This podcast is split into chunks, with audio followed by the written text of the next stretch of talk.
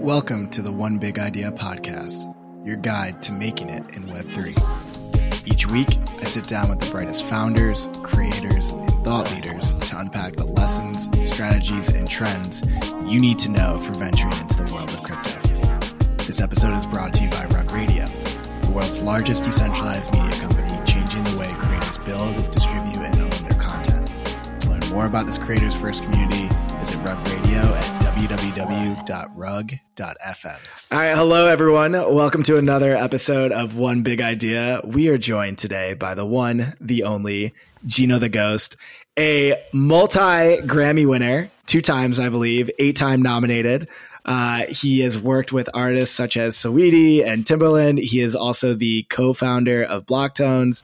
This man is everywhere. He's also a shit poster. I, I see him occasionally with his board ape talking shit. So uh, really, really happy to have you on, Gino. How you doing Thank today? you. I'm great. I, I and I want to make the record uh, clear here. I'm not just a shit poster. I'm an S tier shit poster. I, would agree with that. I before all this cute little crypto, sh- you know, before crypto Twitter, I was a uh, I was a Twitter savant. I'm a meme founder. I'm a I'm he, d- early. you do bring that heat. I do. I do. Um, yeah. So anyway, thanks for having me on. I'm great. Good How are you? man. Uh, I'm good. Let's. Why don't we start with the the Grammy because that I think is something that people want to hear about. So you just won another Grammy with Christina Aguilera in Latin. Is that correct? Yeah, yeah. So it was best traditional uh, pop album um, with Christina Aguilera, which is crazy because just you know grew up listening to her. She it's it, the craziest statistic. This is the fourth decade that she's won a Grammy in, which Whoa. is just fucking nuts. Yeah. So uh, quite the honor. Um, and it was just yeah, it was a really cool experience. The sessions were so fun. Um, it was awesome. How did that come about? How'd you meet her? So it's interesting. I don't speak Spanish. It turns out, um, and so and it's a Spanish album. So a good friend of mine, Fede Vinver, who is actually the executive producer of Blocktones, the music NFT project that I'm sure we'll we'll talk about. Um, Mhm. He's from Argentina. He uh, works in, in the, he works with everybody in the Latin space, um, and he brought me in to um, about a year or so prior. He had brought me in with another Spanish artist uh, named Lali, who's a huge star in Argentina. Uh, the sessions went great. We did we did like three singles for her. Then I got brought in um, for Nathy Peluso, who was an upcoming artist. Um, me, him, uh, Rafa, who's uh, the SVP at Sony Latin, uh, executive produced the project, and I was fortunate to just do a bunch of sessions where I, would do the melodies. So I would do all the melodies and just kind of help with the song concepts. Um, we did three singles, and we won a Grammy with her as well um, last year. And then they brought me back to do the Christina camp, um, which was just such a blast. I, I had uh, I was working with Fede, Rafa, um, Kat Dahlia, uh, Juan Morelli, um, and it was just it was so fun. And uh, yeah, we're very fortunate. We we got nominated for two. We got nominated for album of the year and pop album of the year. I think Ro- uh, Rosalia won album of the year, and then at the upcoming Grammy cycle uh, in February, I'm nominated for two more. So fingers crossed. You know. Fingers crossed. Fingers what do those, what do those camps look like? Like you have all these like big names in the room. Like what roles is everyone playing? So- what does a typical day look like? Great question. Most camps suck. Um, Yeah. And if you ask songwriters or producers, they'll tell you. Uh, it's tough because it's really competitive. They're not that productive a lot of the times. Uh, a lot of times the artists aren't there. I did this camp because A, I love Fede and Rafa, um, and we've had you know we had success before. A, B, Christina was going to be there, uh, and was very involved in the process, very into the album, um, and also Kat Dahlia was there, who I'm a very good friend of, and so I was excited. And it was in Miami, and I just love going to Miami. You know, they call me Yeah. Mr. They call me Mr. 305 Austin. I thought So, you lived uh, there for the longest time. I, that, we every- first I met. look. It's because I look. I look like an '80s coke dealer that lives in Miami. That's why people think I'm from there. But uh, I'm there a lot, and it's because I work. I work in Latin a lot. Um, but yeah, there. It was such a fun experience. Uh, Christina was there the whole time. She was just super. You know, she she told me the, the weirdest, most surreal experience of like my writing career was definitely like sitting on the couch with Christina Aguilera, like drinking wine, and her telling me like how important this album was and like how just like grateful she was for all the writers and producers there.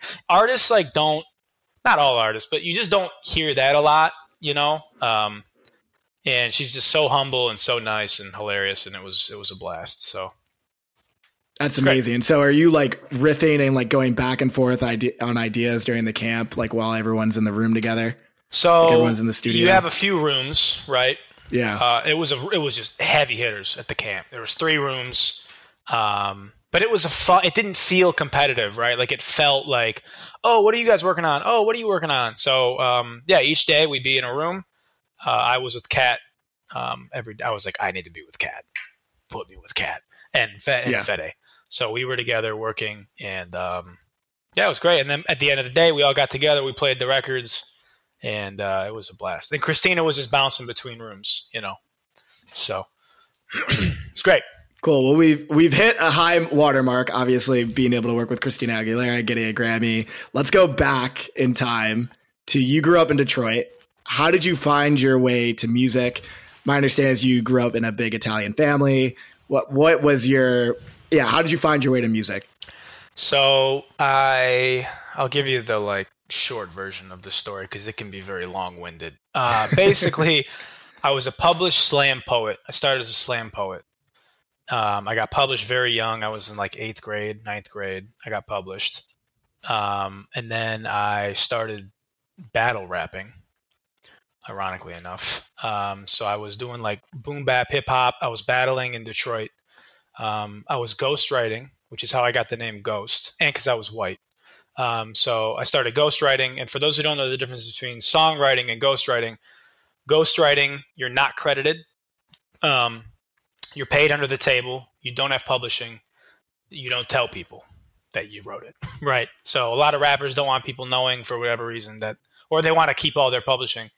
Um, so I started like Drake that. having ghostwriting, and that became like a really big deal when that came out. can't speak on that, but um, you know, I will actually speak on that.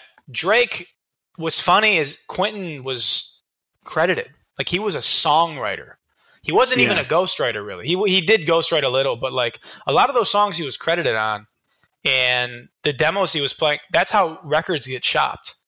So when all those demos leaked, people were freaking out but they're like, oh shit, that sounds just like this song. It's like, well, that's how do people think songs get written? Like that's how songs are written. You do a full. Well, they don't know. They don't yeah. know, right? So you don't you don't write the song on like a notepad and then give it to the artist and be like, here's the song and here's the beat.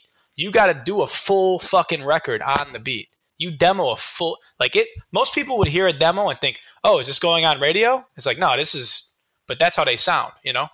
Um, yeah, just to repeat that back to people. So often these songwriters are creating an entire demo and what a demo is is effectively like think of it as like the rough draft that you would send to an artist that they would then go record on and so yes. what people were hearing were these demo tapes that like quentin had been sending out to shop records because then an artist will be like yep i want that i'm going to take that and i'll and i'll uh, create on top of it yeah yeah so yeah, I mean, I, I definitely. Um, so I started ghostwriting, and um, I was acting as well. So I had um, Michigan had a big film incentive at the time, like a big tax break. So we were getting a bunch of work, and I was booking like crazy. So I was booking a lot of voiceover. So I did a lot of voiceover with Marvel and DC Comics.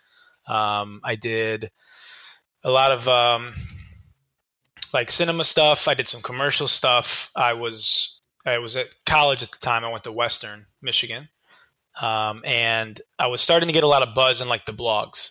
So before Spotify, hey kids, hey Gen Z, before Spotify, uh, we had a thing called blogs, and yeah, you know, music blogs ran the industry. So Two Dope Boys, The Source, Ill Roots, you know, or like mixtape sites like DatPiff, uh, things like that. I was starting to really chart on those and do well. Um, I graduated college. I was in a film, a big film with Universal called Into the Storm, and I was the lead in a Linkin Park video as an actor. So all that happened. I graduated college at that exact moment, and I was like, time to go to LA. Now's the time. So I went to LA. I had a bunch of shit lined up. I had like Abrams agency was like, we're going to sign you across the board as soon as you get to LA. We're going to sign you for commercial, theatrical. We're going to give you a voiceover, all this shit. So I'm like, oh, LA is going to be easy. So I get to LA, ghosted. They completely fucking stop answering my emails, um, which was not a great feeling, but a good wake up call. Um, and then I was just kind of lost, right? For like three years, I was just kind of like trying to do everything at once and like figure it out. And I had no money. I was broke. I was like, driving Uber and doing food delivery and just all these like weird LA side gigs. Um, and it was really tough because it was like I refused to move back. Um, and the number one rule, you know, my the ethos they tell you when you get to LA is just survive. The number one rule is survive, which is ironically the rule of crypto, right? It's like just survive, survive, right?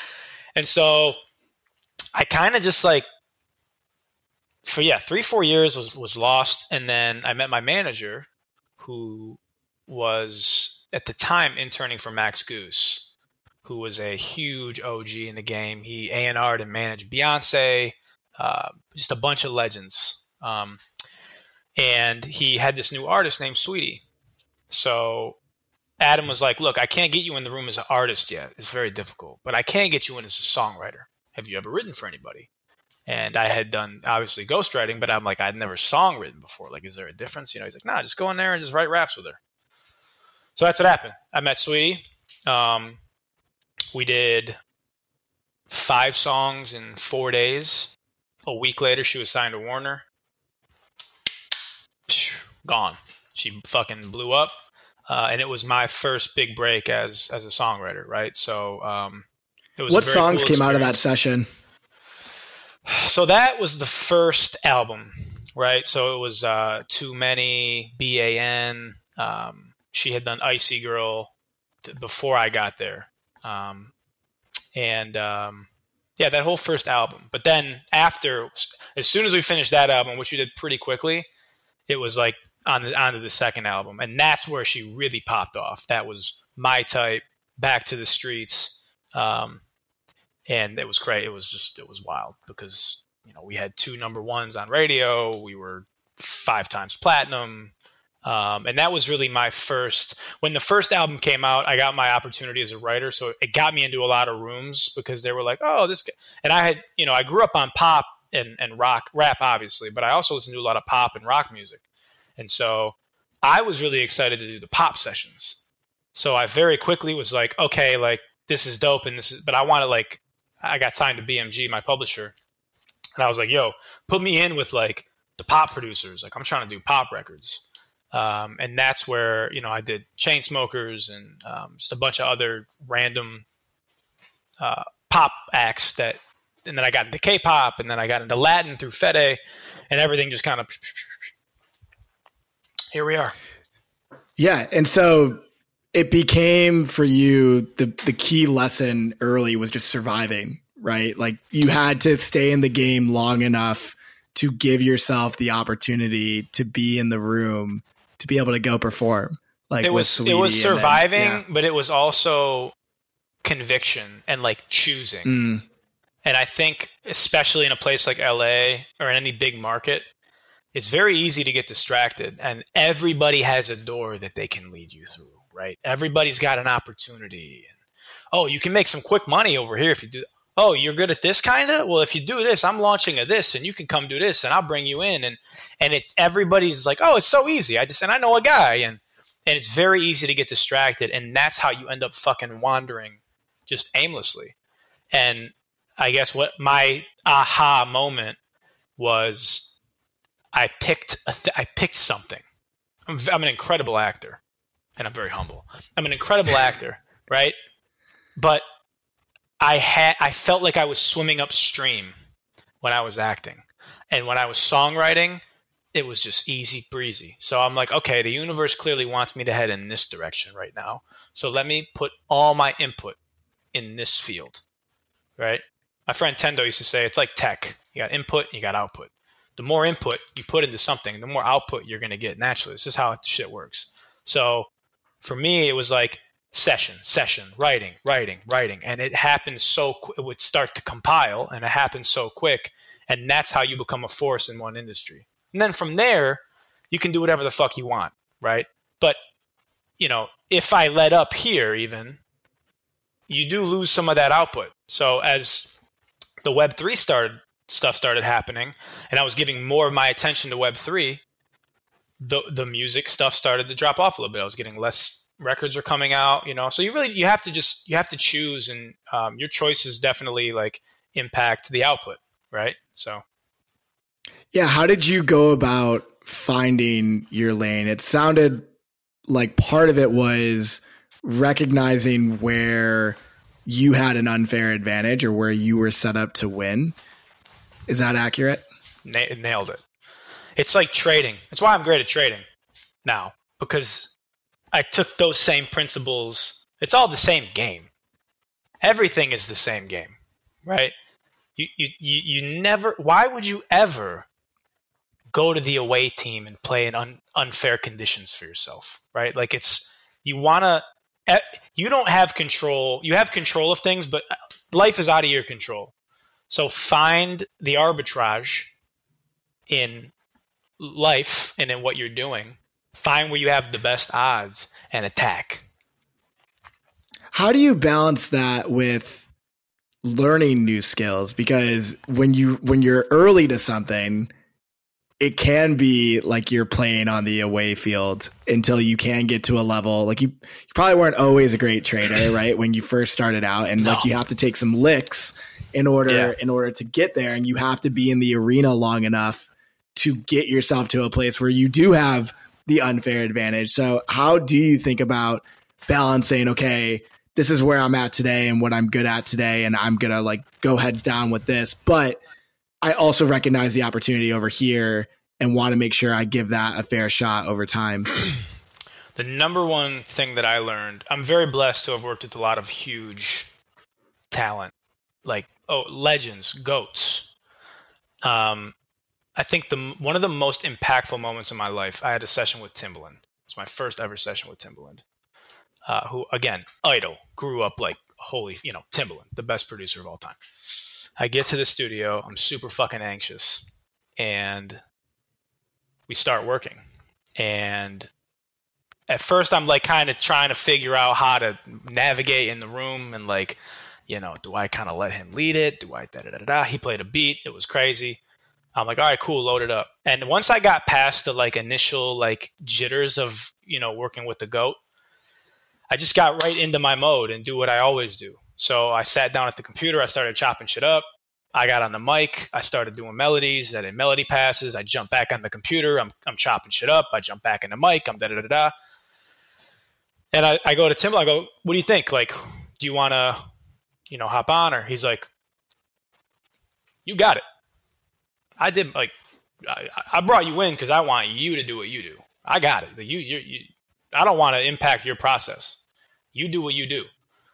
And I was like, what? I was like, this is crazy. What the fuck? So I we finished it, and it was it was the record was crazy, right? And um, we kind of were just talking after the session, and I just kind of like he didn't say it verbatim, but what I took away from it was like you get to the top by being excellent at what you do and working very hard. You stay at the top by removing your ego and understanding that you always can learn something new and you always can use different people's perspective to to to add to what you have to add to your toolbox and you know timbaland's been on top for decades but he had never worked with me and he just i think just wanted me to see what i did and how i run a session and wanted to use me for my skill set to to collaborate right and and music at its core is collaborative. And anybody that thinks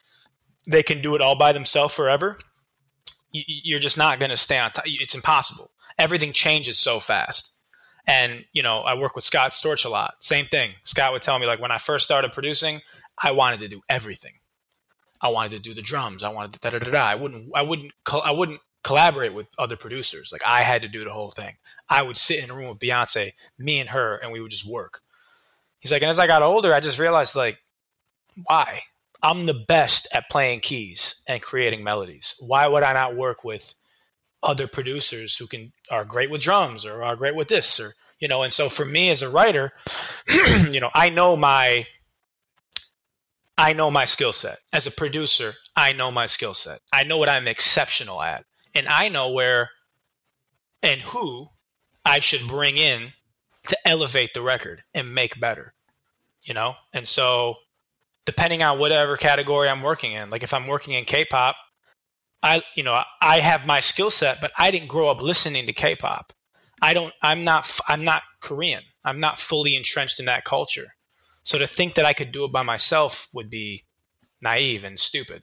Same with the Latin. If I'm working in Latin, like I'm so grateful to be able to work within a culture that's not mine and give my perspective on like, oh, it could be cool to hear these kind of melodies over this, you know, but I would be dumb to not bring in artists and writers and producers who grew up with that and are exceptional at that, right?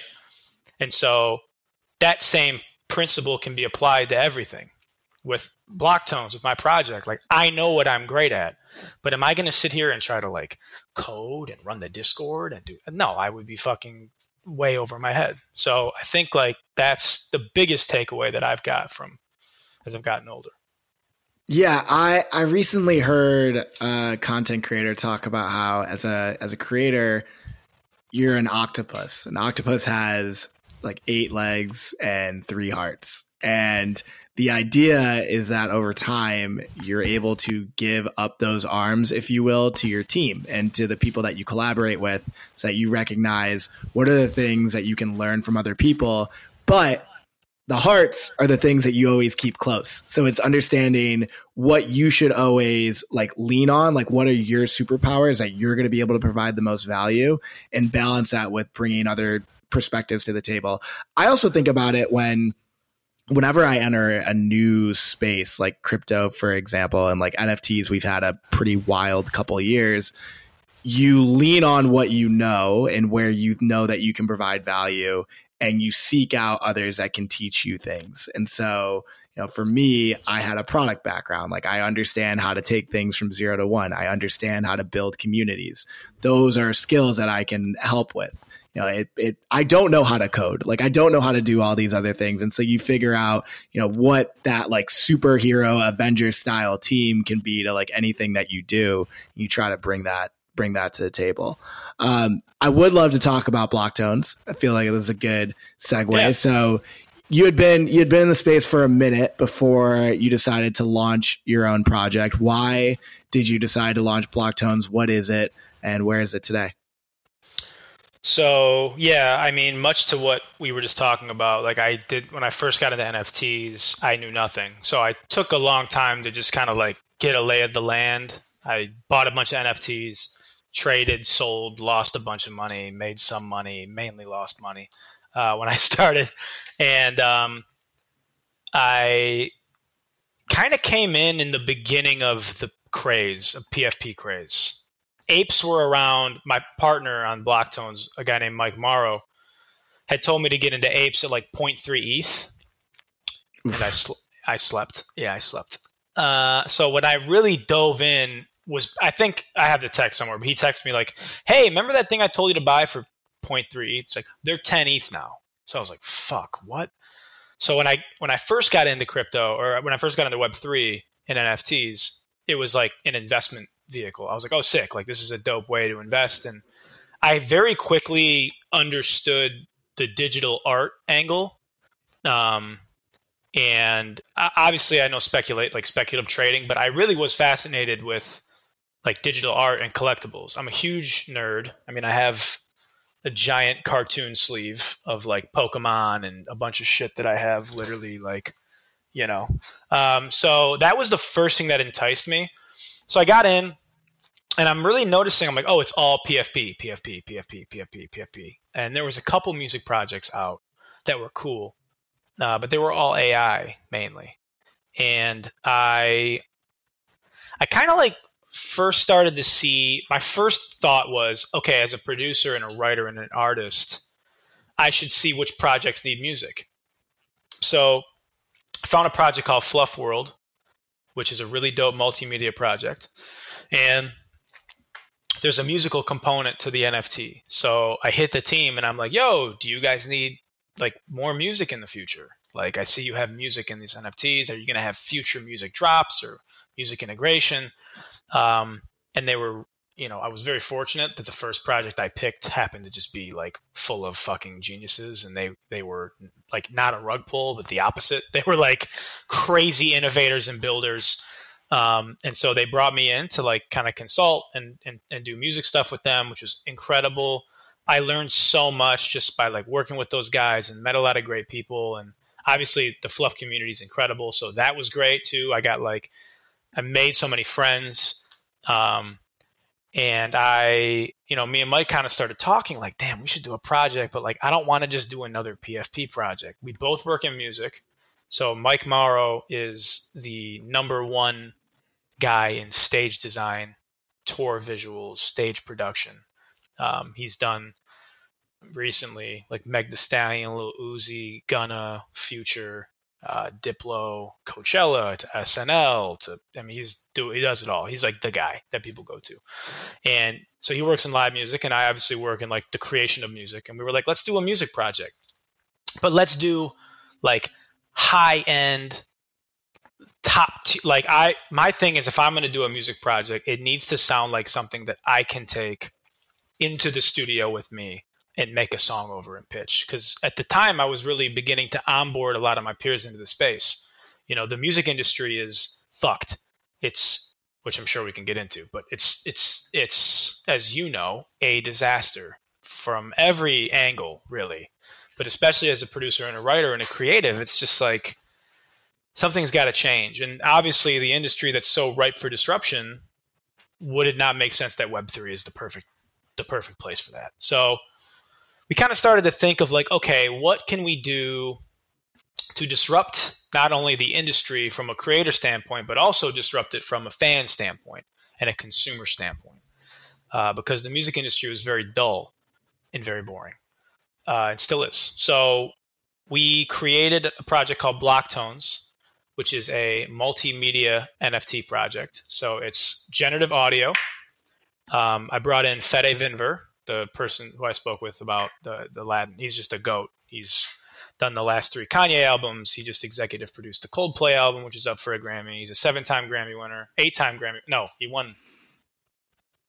He won four. So now, whatever. He's a ten time plus Grammy winner. Uh, yeah, he's won a lot of Grammys. He's a he's yeah he's, he's, he's the guy. He's him. Uh, yeah. So brought him in to do the music, um, which I'll explain that process in a minute. And then Mike is like visual, visual, visual, visual, branding, branding, branding. So the visual component we also took very serious. We wanted to kind of bring back the uh, that nostalgic CD compact disc feel, but with kind of a new age future tech feel to it. So we did these uh, generative animated 3D CDs as well. So the art is generative, the music is generative at the same damn time, uh, which was as we were planning it, we're like, how the fuck are we going to do this? Because again, I don't know shit about coding or or what that would look like. So um, I got pretty close with the Doodles team, um, and you know I knew Evan and Jordan uh, just through you know meeting through NFT things, and I had Thanksgiving dinner with Evan, oddly enough. And so I was in Miami working with Scott Storch and Kodak Black at a session with Kodak Black and Scott Storch. And Jordan texts me, and I'm like, oh, yo, pull up to Circle House. I'm in Miami, and I want to talk to you about this project I'm doing. So Jordan pulls up to the studio, and I'm just talking to him about Blocktones and like the vision for it and what we're trying to do. And he's like, oh, well, we're working on this thing called Space Doodles, which is also like a video, you know, animated generative project. And we got a guy named Varun who I think would be great, and I'll introduce you. So he introduced me to Varun, and it was kind of off to the races from there. Um, and so it took a while. It took like, man, it was a process. Um, because the music is very difficult. Like to create 2,500 generative beats that all sound unique and great um, is harder than I thought. What was that process? Yeah, how did you go about building? So Fede and me, uh, the beginning of it was like, okay, how many chord progressions do we want to have? What are the audio stems? Like, what are the categories of the audio stems?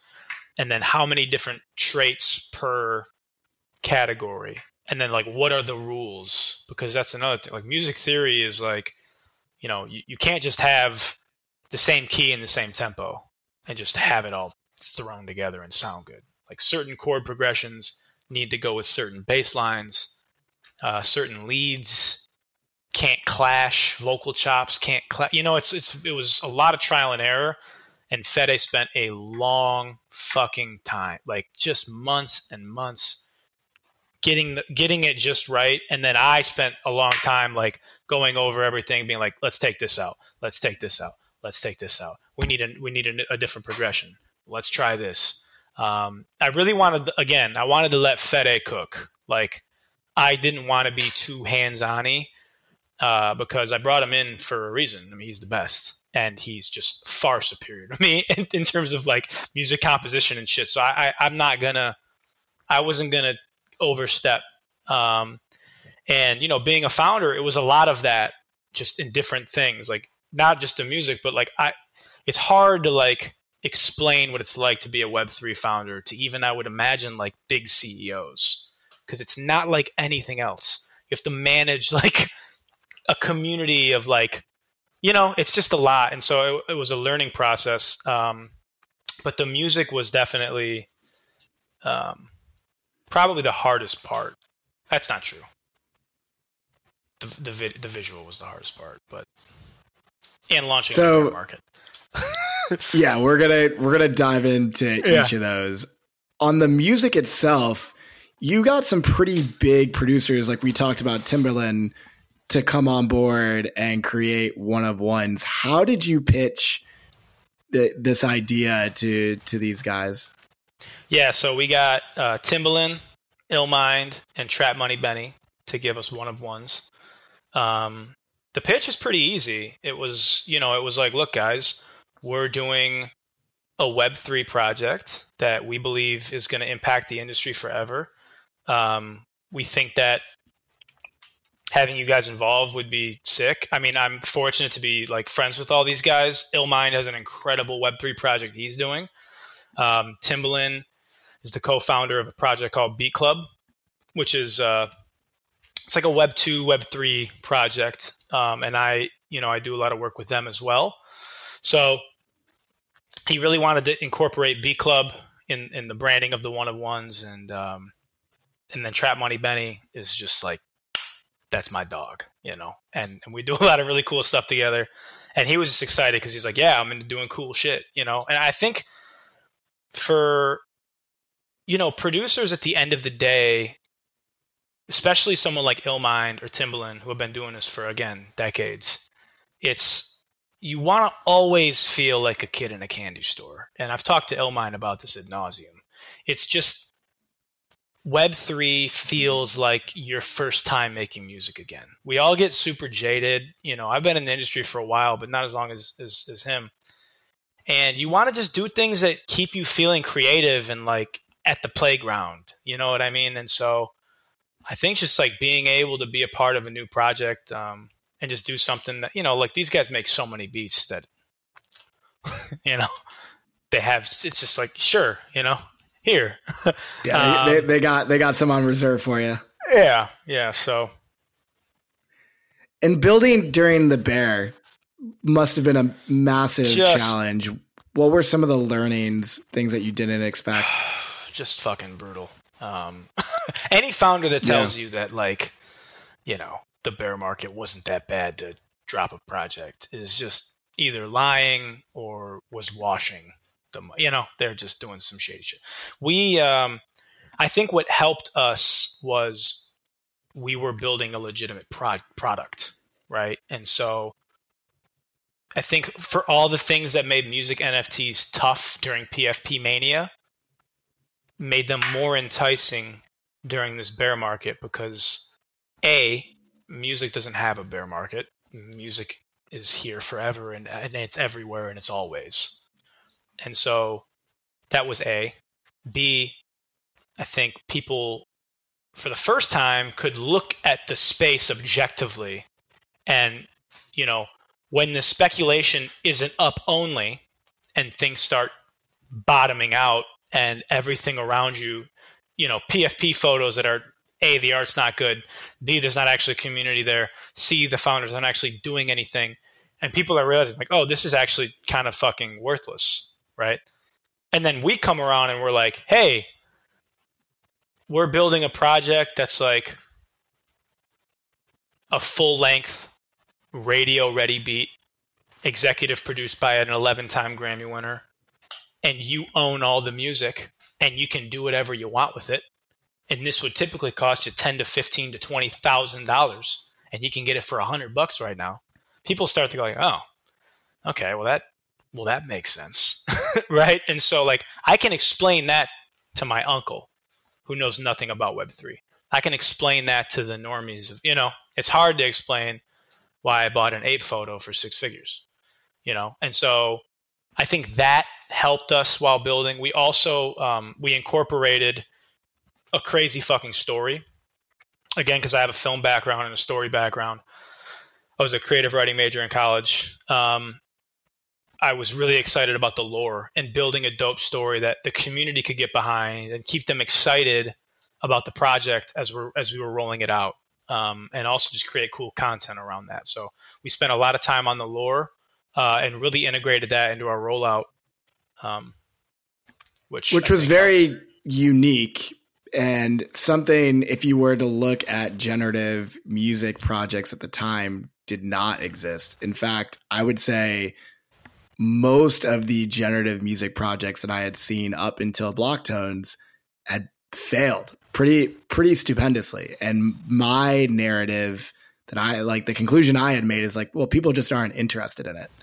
And that that wasn't the case. You were able to build a fervor and community through through lore. Uh, it, it's it's really special to see. People should check out the Blocktone site because there is a lot of effort it, it's clear that was put into building an entire world around around these Blocktones.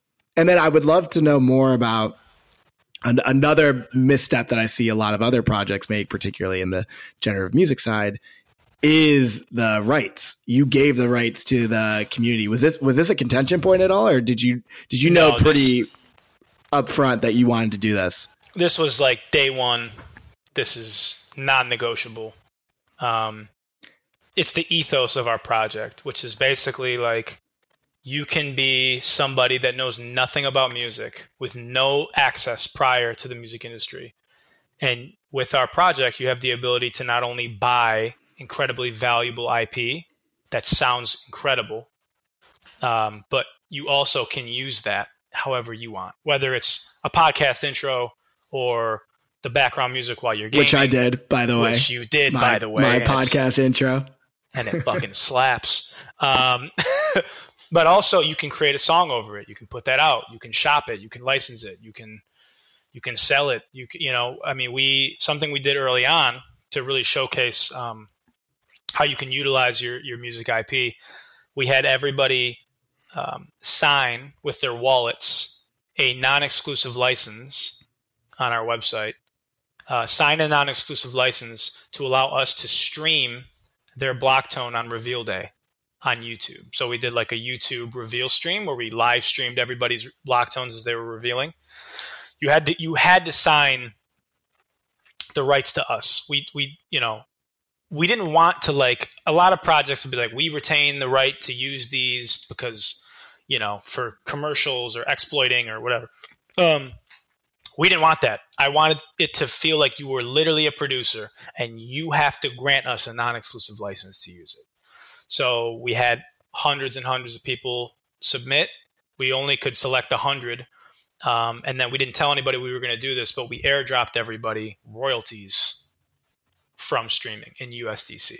And it was kind of like, hey, this is just proof of concept, but this is what it looks like to license your track, get paid royalties for your work, um, and a bit of a preview and a shape of things to come of what we're we're looking to roll out. So yeah, and, and I think that should sit with people because often the argument for not releasing a commercial license is well most people aren't going to use it. Like most people aren't producers. Most people don't need the stems. What are they going to do if they have a commercial license? And you showed demonstrated through that example that you do not need to be music savvy producer savvy in order to benefit from having control of your your asset.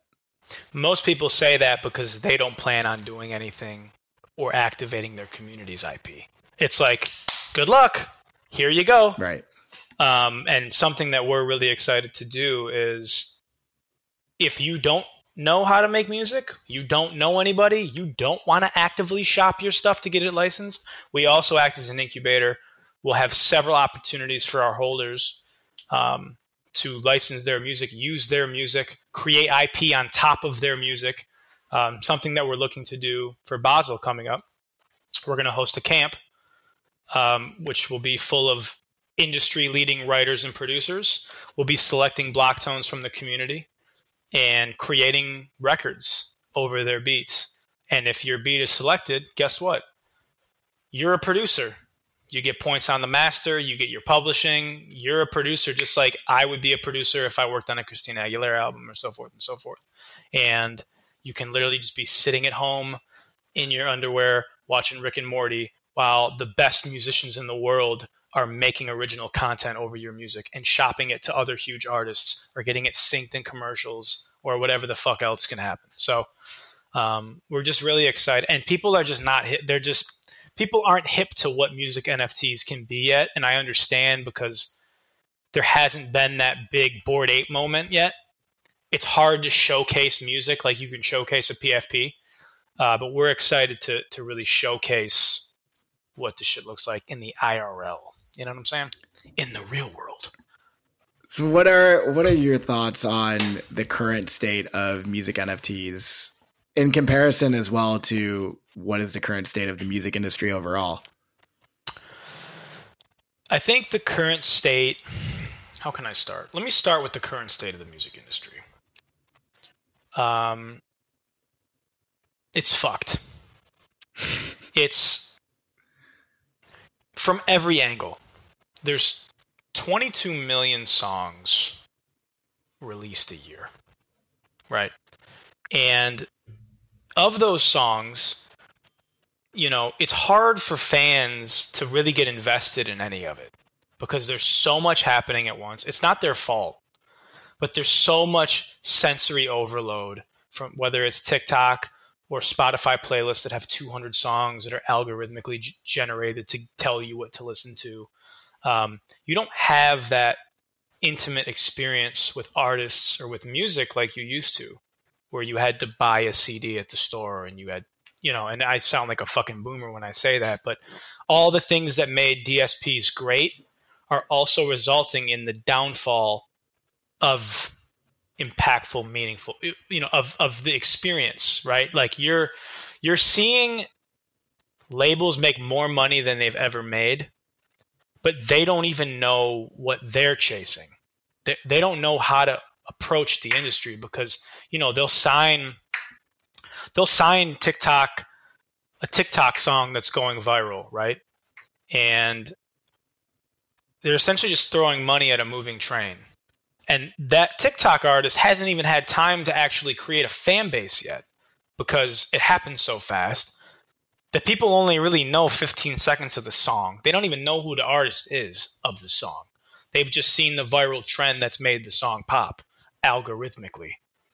And so then the label signs the artist and they're surprised when nobody knows who the fuck they are or cares. Nobody comes to the concert. Nobody knows the words to any of the other songs. And then when they try to put out another song, it doesn't move because it's hard to translate. And so then they say, okay, well, now get back on TikTok and go viral again. And if you can't go viral again, then we can't put any money behind you. So they're just, no one knows what the fuck is going on. So artists and producers and writers are now trying to just make music to go viral on TikTok. It all sounds like shit. And because of that, it's just like outside of like obviously the anomalies and like the, the, the really popping artists who don't need to do this, the actual like baseline of the industry is just everyone's lost and it's it's very shallow and you can feel that. And so what music NFTs offer, and they haven't quite cracked it yet because people aren't haven't caught on yet. They offer that reinvention of what it means to actually like own music and be a part of music and like have memories tributed to music and like intimacy with music. And I know that sounds weird, but Web3 allows you to be intimate with music again, right? You can light a fucking yeah. candle and throw on, you know, throw on some shit. It's it's the it's the LimeWire moment. It's going to be the Napster moment where once something happens, I don't know what it'll be yet, but there'll be whether it's a Web3 artist that explodes or a block tone that finds its way in Lil Baby's hands, which has happened. Lil Baby bought a block tone, but let's say Lil Baby does a song over a block tone and it fucking blows up and it, it does 100 million streams on Spotify and it's, and it's popping off. And then people go, oh, wait, that beat came from there and it's worth how much? And this community's rallying behind it and they've got this brand and they've and once people get that you'll start to see generative audio and ai audio collections like us like warps like you know illmind's project like chill pill like all these projects that have our, our music collective you know um, pop off. And then also artists right? So you'll see like some of these upcoming web3 artists who have built these micro communities that are empowering them and literally funding their careers and they're making more money with 400 fans than people with 2 million monthly listeners on Spotify. And it's intimate. Like they're like friends with these people and they're you know like that shit's crazy. And then don't even get me started on virtual artists. And when you look at like what Hume is building um, with Angel Baby and and all these different channels, if you will, um, are all leading towards the same goal, which is gamifying music, making music exciting again for holders, but also eventually for artists and for you know it's it's a fun experience to like create a world. You know, ask Spottie, ask Sammy Arriaga, ask Violet, ask Annika Rose, like ask you know it's you get to you can make whatever the fuck you want. You you don't have to do a traditional boring rollout and jump on TikTok and fucking you know. Um, Gino is dancing for people that are listening to that. That was not audio. me dancing. I don't want. I was. Uh, I was like moving my shoulders. I wasn't dancing. He's a better dancer than than I'm what he just showed. Yeah, yeah, yeah. so, do you think it's still possible particularly as an independent artist, to make a career in the in the tr- what is now traditional streaming landscape with so much noise and minimal payouts on if you're looking at a per stream basis. Can you still make a career in in web 2 yes. Um, of course you can. But you know it depends on what you're your what your goals are. So not everyone has the same goals. You know, some people just want to, you know, you can you can build a nice little fan base and um, make a living if you own your masters, right? But I think, you know, can you describe that for people who may not know uh, the concept of owning your masters? Okay, so here, let me walk you through a scenario. Okay, Austin drops a record on TikTok. It pops off, right? It goes viral. Um, Austin owns the mechanical royalty. He owns the master recording of his song, right? And so he makes considerably more money on streaming than if he didn't, right? Now, what'll happen is a record label will approach Austin and they'll say, Hey, Austin, congrats on all your success. Now, your moment is dwindling and your window of really popping, it's shrinking. So allow us, big record label, to sign you to a record deal. We'll give you a bunch of money to essentially buy your masters and a large percentage of your mechanical royalty uh, to come join us. And we will be the machine that will take you to Valhalla. Now, when Austin does that and signs away his master royalties, he obviously makes far less money on streaming, and the label is taking the bulk of that money. But in return, they're putting money into marketing, they're paying for the videos, they're paying for photo shoots. But that's all coming out of Austin's budget. So Austin doesn't actually get any profit until he recoups all that. Now, because they own Austin's masters, if Austin goes, okay, cool, now I want to put out my next song, I'm ready to release it, they go, eh, eh, eh, eh, not so fast. You can't put that out until we say so because we own it. And so that's the yin and yang, the give and take of signing to a record deal. If all goes well, they will be the fuel to that fire to fucking take you to the next level. Because it is very hard. If you don't have money, it is very difficult to run a business. You're, you're essentially a business as an artist. And as the way this shit works, especially today, algorithm, algorithm, algorithm. And if you don't have a lot of times money to throw into that algorithm, you, because once the algorithm deems you dead and people decide that you are falling off, that's it. And so it's increasingly difficult because you aren't making those intimate connect- connections in Web 2 music anymore you know, back in the day, you could put a song out and it would carry you for a year. You put a song out, the song goes viral, you package it with an album. People don't even really give a fuck if the you know, all you need is like a couple, three good songs. They'll they'll rock that album for a whole year, and then you can put out another album two years later, and people are ready to hear it. You can go on tour off one album. Now, what's next? What's next? What's next? And if you don't have the money or whatever to to keep it going, uh, a label might be your only chance. And so, um, if you don't sign to a label, it's obviously much more difficult. But if you can do it how Logic did it, how you know a lot of these other artists did it, where Russ did it, how they maintained ownership of their master and they did deals with distributors or whatever, um, you can do it, right? It's just it's tough to it's be an artist path. in 2022. Yeah. Yeah. So if you were an artist, you are an artist in 2022. Where are you focusing your energy? Um, I mean, look, I, I come from a place of privilege, obviously, because I, you know, I, I am a songwriter and a producer, and so personally, because I don't have the burning fire right now in me to do that stuff as an art. I mean, what it takes, it's so much. And because I'm trying to run a Web3 company and, you know, I'm trying to become a mogul, a music industry mogul in a, in a different sense than I think I initially planned when I started this. My goal in the beginning was like, I want to be fucking a superstar artist and I want to tour the world. And as I've gotten older and like I've seen more of the industry and I'm like kind of learning again my strengths and what I like doing I don't want to go fuck. I don't want to fucking tour. It sounds terrible. And I, you know, I have more fun disrupting this archaic model that has just fucked so many people for so long.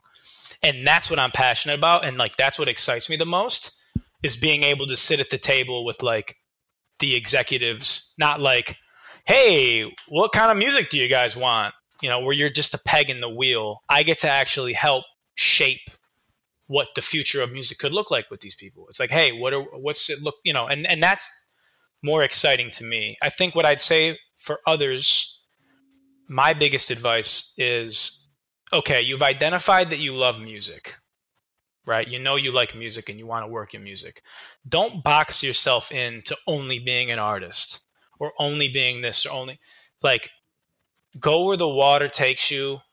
You know, do do what you're great at find your competitive advantage, like we talked about, um, you know, and, and then attack that.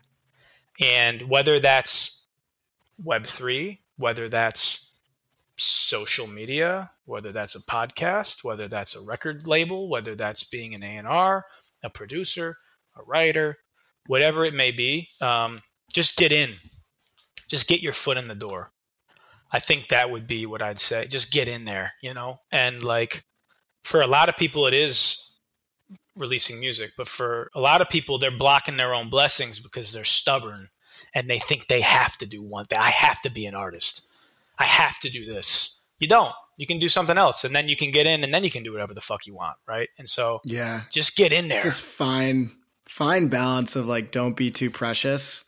Know like know what your conviction is and where you want to go, but at the same time do not shut yourself off to opportunities to make sure that to what we were talking about earlier that you can survive, that you can continue to to make sure that you are in the room for the opportunity when it does when it does exist. I mean, it's, Um, it's we are it's a- yeah. before you, I'll end it No, with this. It's as simple as this. You have a dest. This is a corny analogy metaphor, but it's perfect. You have a destination on your GPS, and you're driving, and everything's, and then there's a fucking rock fall from a mountain. there's just rocks in the road. Are you gonna like get out of the car and like move all the fucking rocks and like, or are you just gonna find a different route?